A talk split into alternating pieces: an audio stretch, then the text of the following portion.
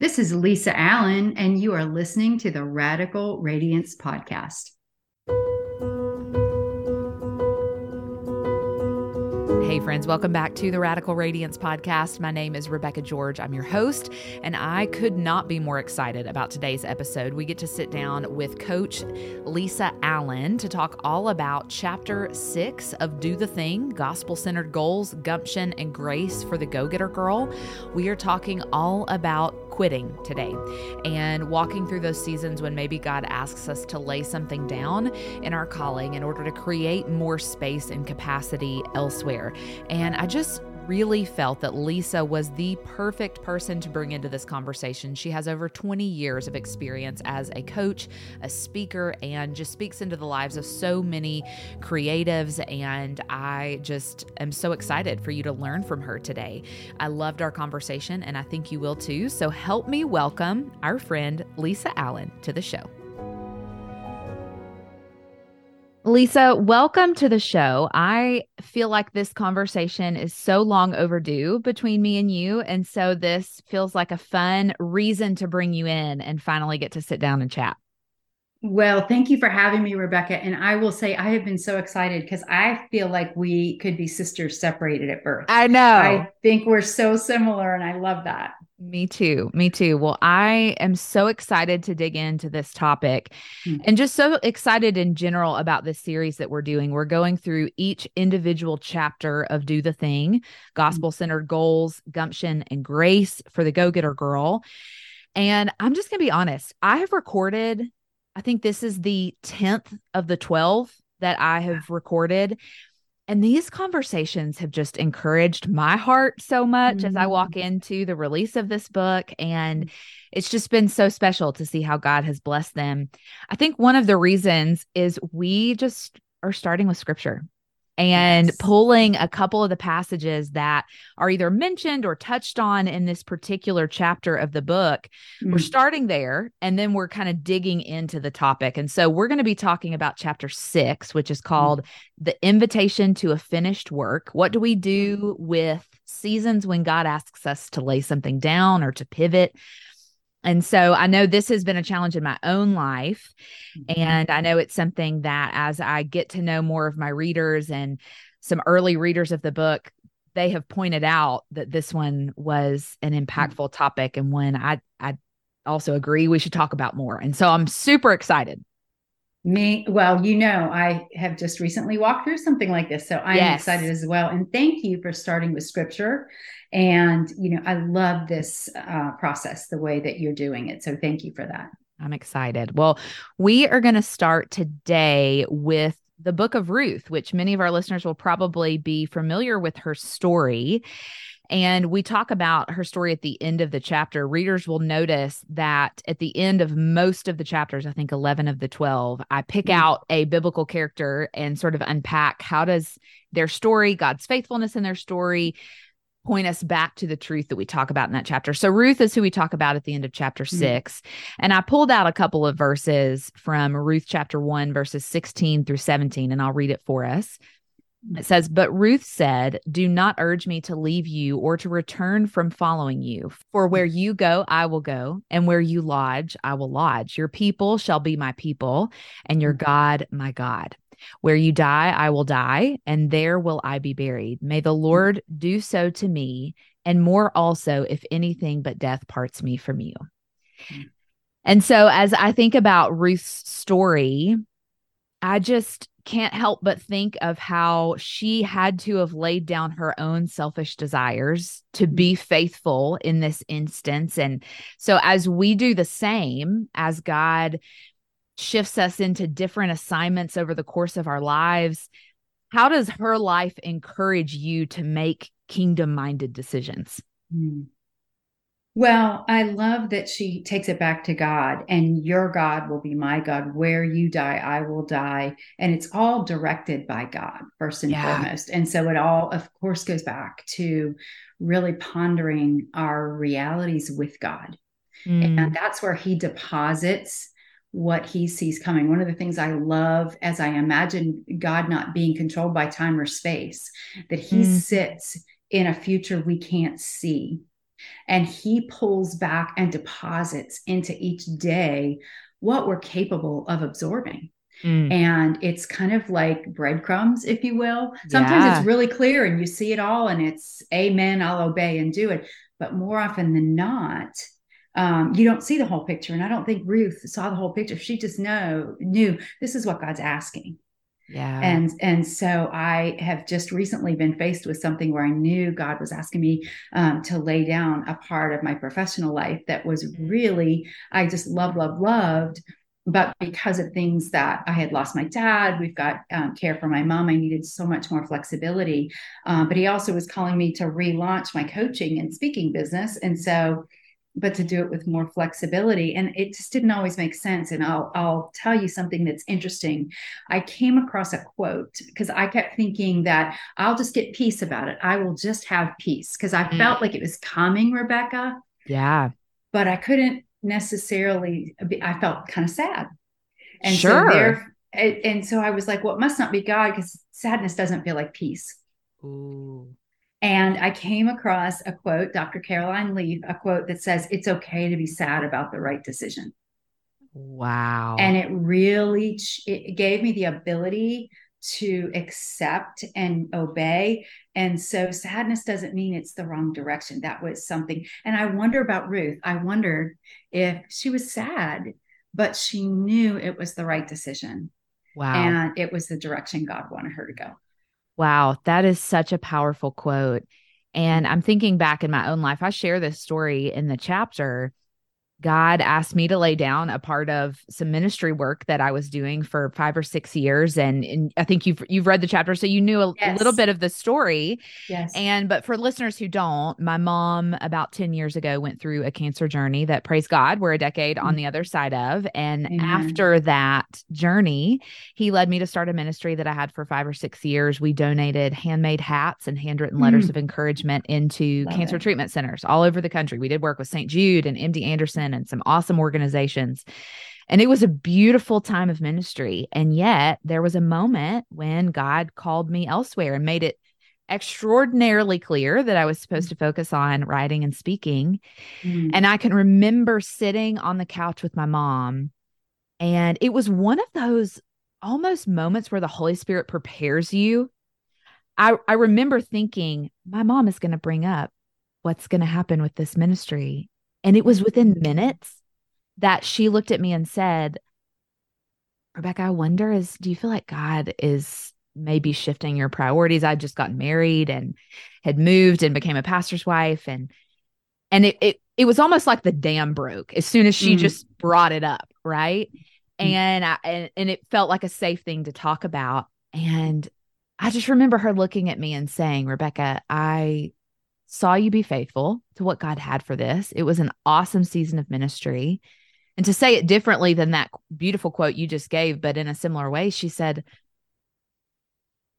that doesn't mean you have to do it forever, or that you're called to do it forever. And I think especially with maybe work that God calls us to do that we would consider, quote, ministry, mm-hmm. we assume, okay, I'm all in, I'm going to be doing this maybe for the entirety of my career, when sometimes that's just yes. not the case. And so I just love having conversations around how to walk through this without shame and, and yes. guilt and a lot of the things that we experience that I don't think are from God, right? We can Amen. Feel sadness. And I think, yes, I think naming that is so helpful. Mm-hmm.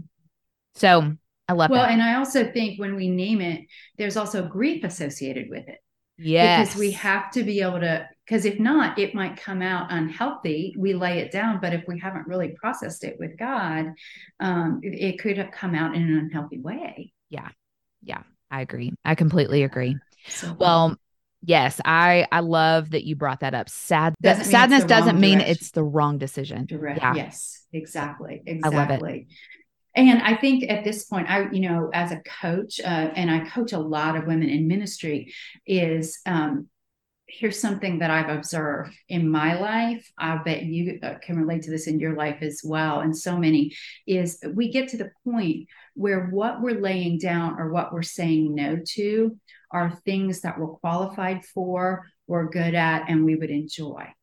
Absolutely. And so for the longest time in searching for our ministry callings, we've been searching for those things, right? Mm. And then all of a sudden we're having to say no to the very things that, um, that we could easily say yes to, yeah. but it's saying no to those things so that we can say yes to God's better thing for mm. us. Yeah, that's so good. I love that. Well, there is a second passage that I wanted to pull out of this chapter and a little bit of context of where we are in the Gospels. Jesus has just fed the five thousand. It's just before he walks on water, and, and we see that he went away to pray to the Father. And I'm going to read these couple of verses in Matthew fourteen. It's verses twenty-two and twenty-three.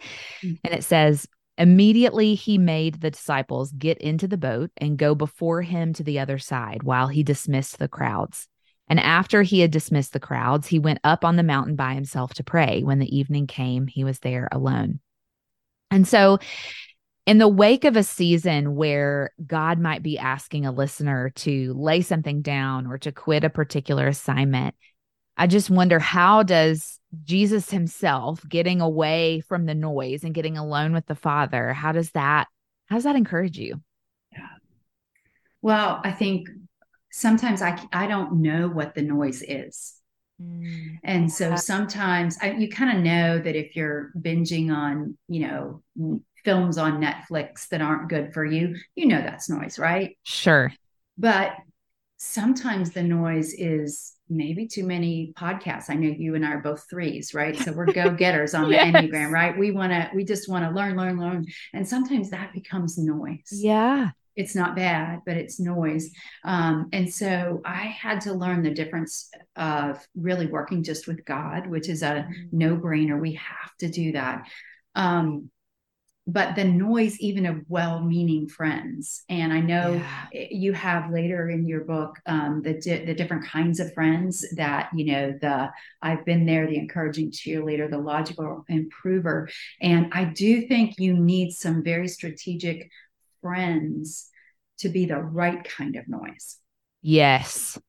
Yes, I agree. I, and I, I'm so excited to get into that. We're going to get into that in a second, because I could so easily identify those people in my own life, and they matter. So we're going to get there in just Agreed. a second.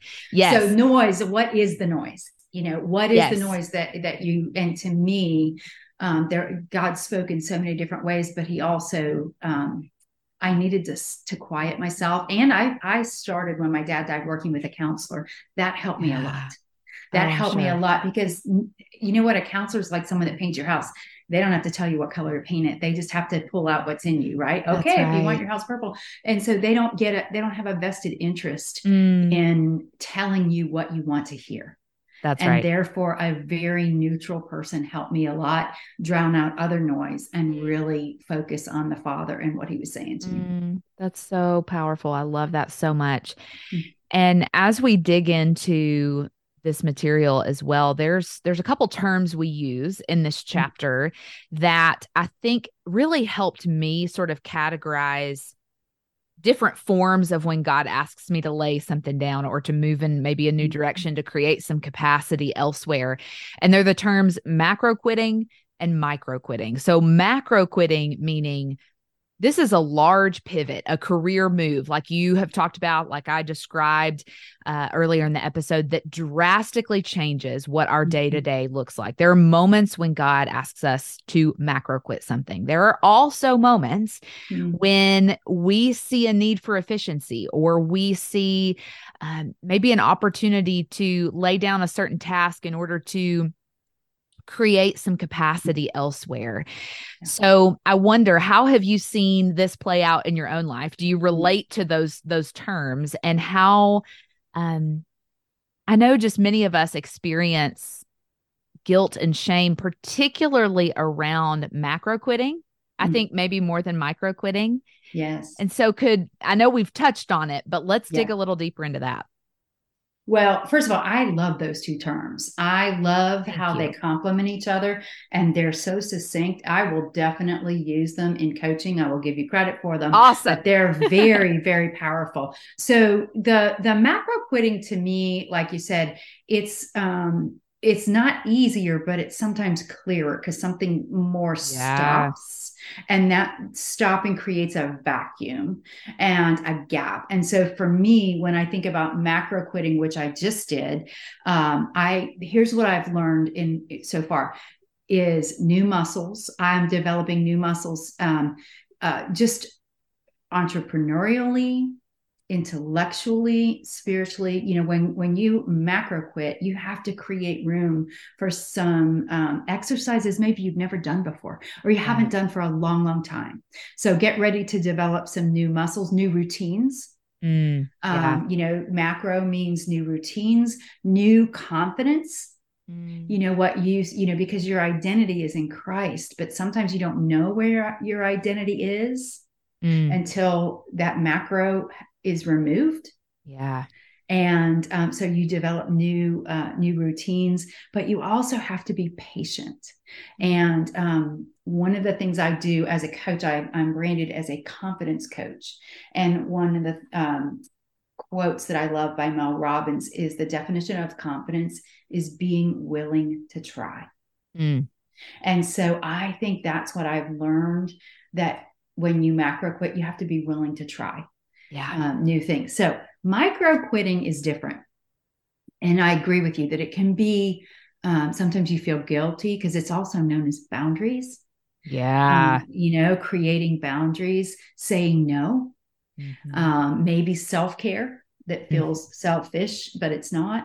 Um, but I think about, as a coach, one of the things I know is past performance predicts future behavior. So I always like to say, well, where have I developed this before? Yeah. And so when I think about microquitting, I think about when, um, I had a new baby. Mm. Boy, I had to microquit a whole lot and, and in order to find a more efficient way Um, to do some things mm-hmm. and to put some things on a shelf. Um, and so I, same thing, I have aging parents mm-hmm. and with my mom, and I've had to learn to put some things on hold, that there'll be a future season for that, but yeah. this isn't the season. And more importantly, more importantly, Rebecca, is this is the only season I will have with an eighty-eight year old mother. That's right. So what, and so I always like to use with clients, the analogy of a rubber band is our life is a rubber band mm. and we can stretch it, but we can only stay stretched for so long until we break. And so we have to figure out what is currently in my rubber band yeah. that needs to go out for a while. And what is outside my rubber band that if I don't pay attention to it, I will regret not placing it in. Mm. And so those are the kind of micro quitting decisions that I yeah. think we face every single day, whether it's getting a good night's sleep, starting to make time to work out yeah. or eat right, um, you know, having your groceries delivered and spending, instead of spending the hour at the store, what, all those kind of things. Mm-hmm. Um, they're all those micro quitting decisions. Psst. Did you know that my debut book, Do the Thing: Gospel-Centered Goals, Gumption, and Grace for the Go-Getter Girl, is available wherever you like to buy books? I wrote it, well, I wrote it just for you, friend. So if you are ready to see your gifts and talents from a gospel-centered perspective, prioritize goals related to your calling as you move forward with gumption and grace, maximize your passions in the work you do every day, actively partner with God to serve Him and love others, and overcome negative thought patterns so you can brainstorm, develop, and create with the confidence of a go-getter girl. If that sounds like you, then I want you to order today at the link in the show notes below. Each chapter includes prayer prompts, scripture for further study, questions for reflection, action steps to move your goal forward, and accompanying videos for individual or small group discussion. So grab a friend or twelve and let's use God's word as our compass to do the thing. After all, if not now, when? One of my greatest joys is having the opportunity to come share God's word at women's events, retreats, and conferences. I'm booking speaking engagements for this year and next year and would love to chat with you about your church's next event. Shoot me an email at hello at radical radiance dot live to start a conversation today. Yeah. A helpful question I've began to ask myself in these moments is, what can only I do, mm. right? Yes. Yes. Only you has, has God called to be a faithful daughter and care for your mother in this season, mm-hmm. right? Yes. Only God has called me to be Dustin's wife and support yes. him in his ministry with, within the local church, right? And so yes. there are those sort of core assignments that will never not be in our rubber band. Right. That's and so correct. I think naming those and yes. then realizing, okay, what's the leftover stretch mm-hmm. and capacity that I do have. Right? right. And I know as a three, that's always kind of the question I'm asking myself. Yeah. So, and again, like, it's okay to live stretched for a season. Yes. But it's not okay to stay stretched. That's and right. That's why that, that's why those decisions are so important. Yeah. Yeah. I agree. So good. Well, there is another sort of quote that comes to mind when I think of this topic of quitting that um, stands out to me in the book. And it's when we become efficient at being inefficient at things. Mm. Right. And sometimes we experience those, those moments. Maybe we've done something so long, maybe we've always done it this way. And it feels like it would actually cause more work on us to change our process than to continue a process that isn't really working. Right. Yes, yes. So I wonder, have you seen this play out in your own life or in the lives of those you coach? How do we walk through this well? So I have a phrase for myself, what got you here won't get you there. Oh, and yeah. uh, there's so many things that because the, and again, the more efficient you lean in your wiring, the harder this is going to be, right? Mm. Because it's just churn it out. But I've observed this about myself, and I get to be now the old lady kind of sort of. And so I can kind of say, I've observed this generally speaking. Yes. uh, I really do have some years and some miles on me. Um, this is so, so good. And I've observed, and I'm the, the guiltiest person, so I'm not casting stones, but we are managing adrenaline and we're not living a life. Mm, when you yeah. go from thing to thing, when you're just churning out productivity, when you're just doing it. And here's what I know. When I always have to multitask, when I am emptying my dishwasher and talking on the phone, when I have two minutes until the meeting starts and I have to cram something into it, that me, I, I rush into everything. Yeah. And so I think that we need to become, we need to become uh, friends with the word pause. Mm. With the word cease, you know, and, and daydreaming is a lost art. I have a beautiful window sitting next to me with trees, and it's spring and everything. And sometimes I have to give myself permission to yeah. just pause, because efficiency is, um, it's, it's like God gives us a good gift. He he's equipped us with strategy, mm-hmm. um, being arrangers, um, being competent, being um, skilled. And then the evil one comes and takes something beautiful that's intended to be a gift and distorts it yeah. and turns. Uh, um, and so I confess to you, I have the idol of efficiency. I like mm, me too. Uh, when, when things go really well and I can just churn out a lot. Yeah. Yeah. But I think it's, I think it's causing our souls to ache. Yes, I do too. I do too. And I think there's, I don't know, I'm, I'm thinking of how much we love black and white and how much we don't love gray. Right. Mm-hmm. And I think for a good bit of my life, and I wonder if you relate to this, Lisa, I, I didn't love the fact that I was an achiever. Mm. Yeah. Right. I felt like I had this this turbo capacity that mm-hmm. I didn't recognize in the people around me. And I, I almost felt guilty for it in yes. some seasons of my life. And I, yes. I think the thing the Lord has challenged me with in the last few years is recognizing there's a gift in how God has wired you and me.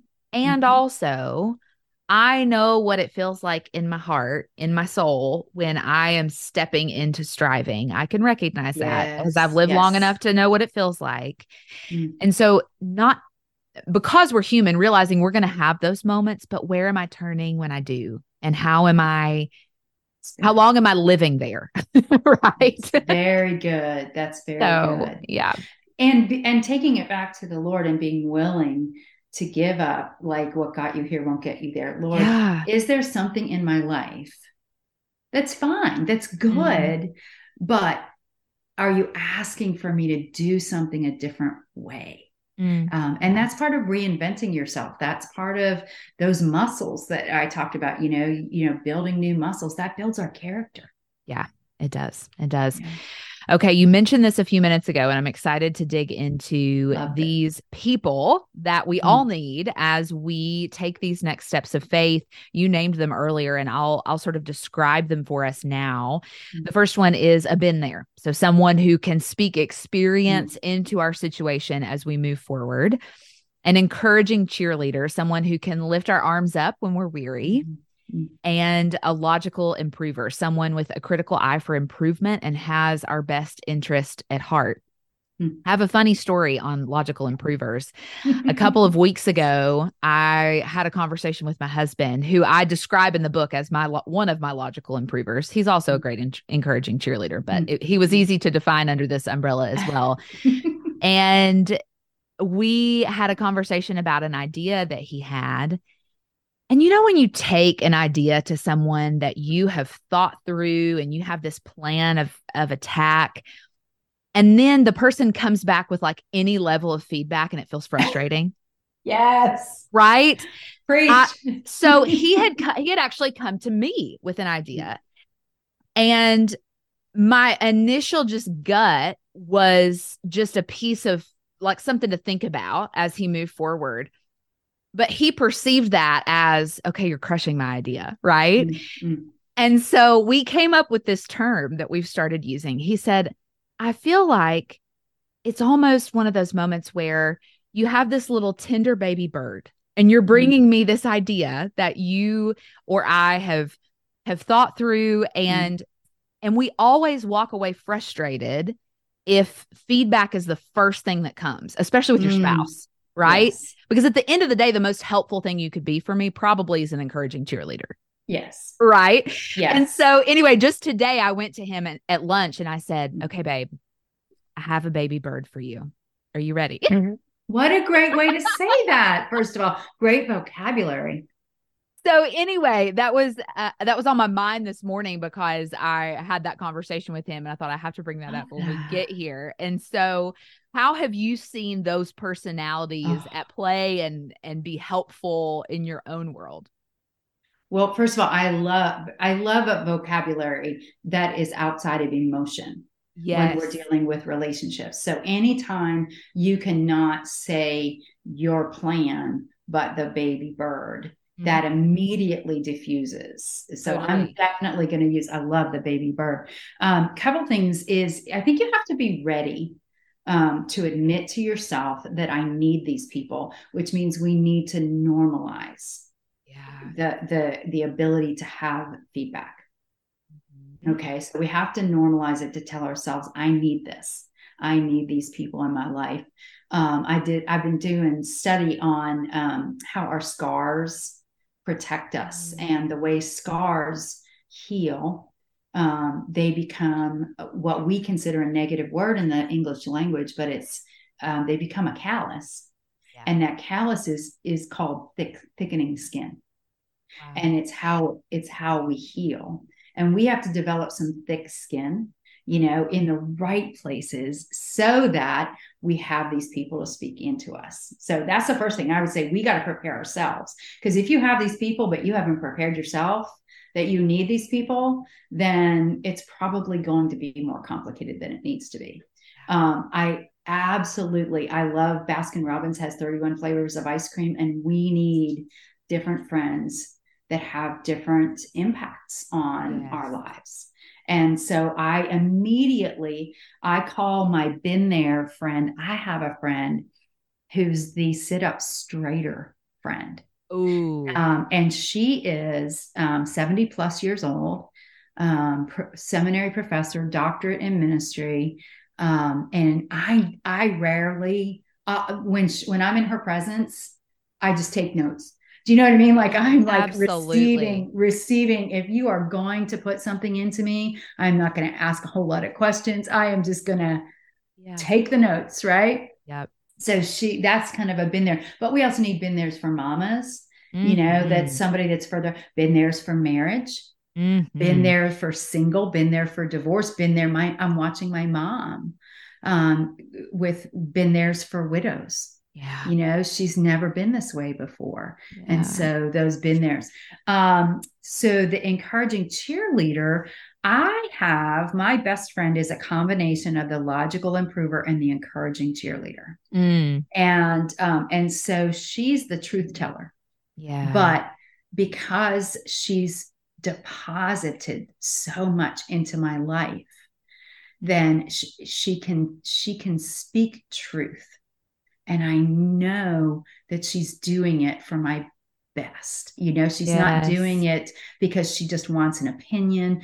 And sometimes with her and I, her name's Janet, sometimes with her and I, I'll just start talking and I'll be like, I don't want feedback right now. I am in, I am processing. Right. Yeah. Do you know what I'm saying? Yes. Like we've developed it so much that we know, and, or I'll be processing something and she'll pause and say, are you just processing or do you want any insights? Yep. Nine times out of ten, I'm like, yes, I want your insights. And yep. so again, can you see how establishing relationally with these people, if you can go kind of name it yeah. um, in your relationships and have dialogue about it, I think it will enrich those relationships. I recently read a quote that said, feedback can only go as deep as trust. Oh, that's so true. Isn't that's why that the so bank true? account, that's yes. the bank account is so important, because if that, if that account is empty and then there's feedback, it's overdrawn. Yeah. Yeah. So there has to be both sides. Uh, that's why I love kind of combining both of those two, mm-hmm. and not everybody is wired that way, but I would bet your husband is the logical improver. Like you just said, is you're encouraging cheerleader. And the, the deeper we get in these intimate relationships, yeah. Yeah. Uh, but make no mistake about it. My been there friend, I don't expect a lot of deposits because she's not, she doesn't have time to deposit a lot. I take whatever sure. I can get. And I know she's, she's like a prophet. Like she speaks into things to yes. me, and I just receive and say, thank you, thank you, thank you. Yeah. That's so good. I love that.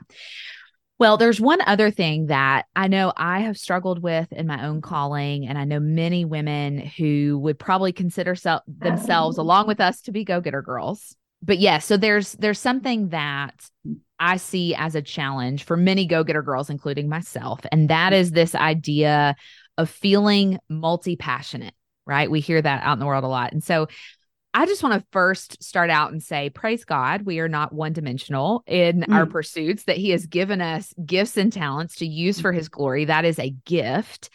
And so I wonder, as a fellow achiever, does this re- does that resonate with you? Yes. And if so, how do you balance mm. wanting to do all the things, wanting to be faithful, but also realizing we are very finite. We serve an infinite, limitless God, but we have very real capacity. So how does that work itself out in your life? Oh, that is, it's a real situation. um, and the first I would, the first thing I would say is that's why we go back to that rubber band that I talked about. Yes. And we figure out what are those things that go in first? What are the priorities? Mm-hmm. Because we want to live a life that God has given us the priorities. And I say all the time when I teach on calling with women finding their calling, I will challenge them that your calling, God will cause your calling to, to hold hands with your role mm-hmm. in, and your season of life. And so, for example, if, and if you're married, if you haven't done it yet, it's coming, you know, like if you're Uh, marriage requires a season of sitting in a counselor's office. Yeah. And you'd rather run and write your book or speak or build wells in Africa or, you know, whatever that might be.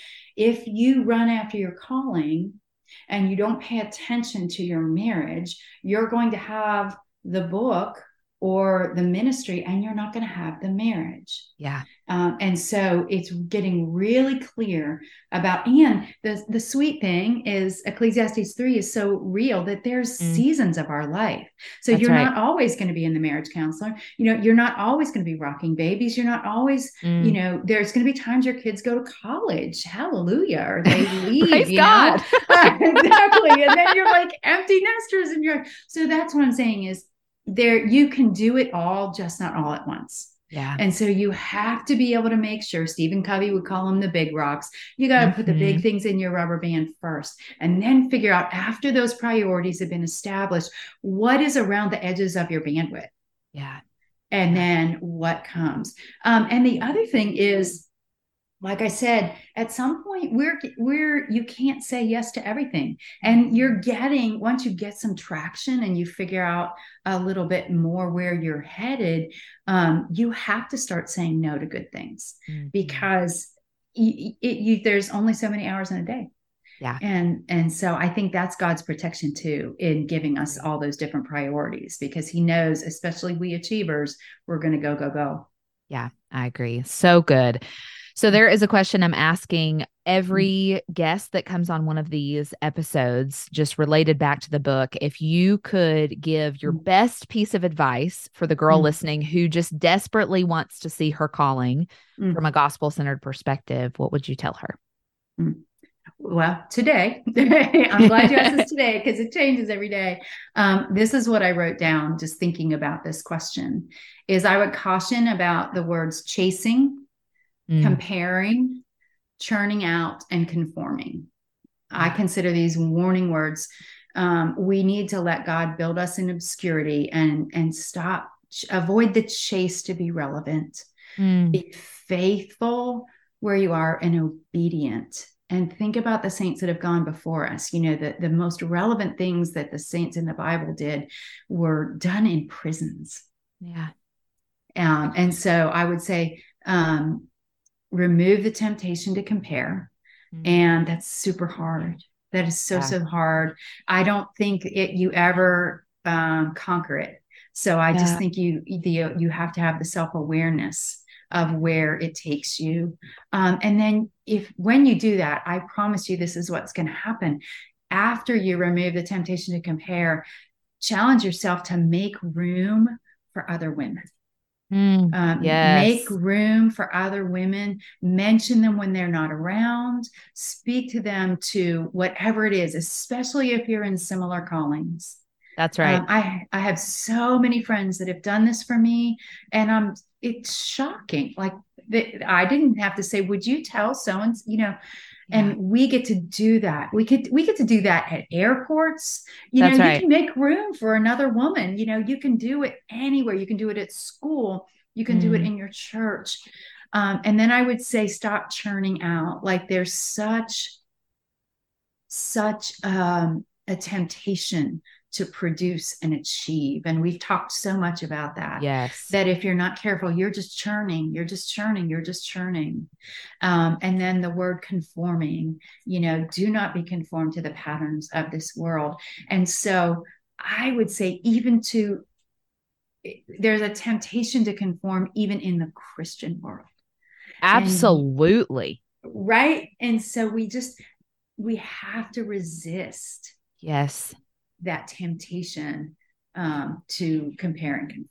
Yes. I tell a story in the book of a moment when I realized I was trying to become a morphed version of my four favorite Bible teachers when I would stand on a stage. And my husband called me out on it. He said, I'm just noticing. And, and I, I confessed, you know, I love, man, Priscilla Shirer can just pray the house down. And mm-hmm. maybe I love the way Annie F. Downs tells a story, right? I want to tell a story like her. I want to pray like Priscilla.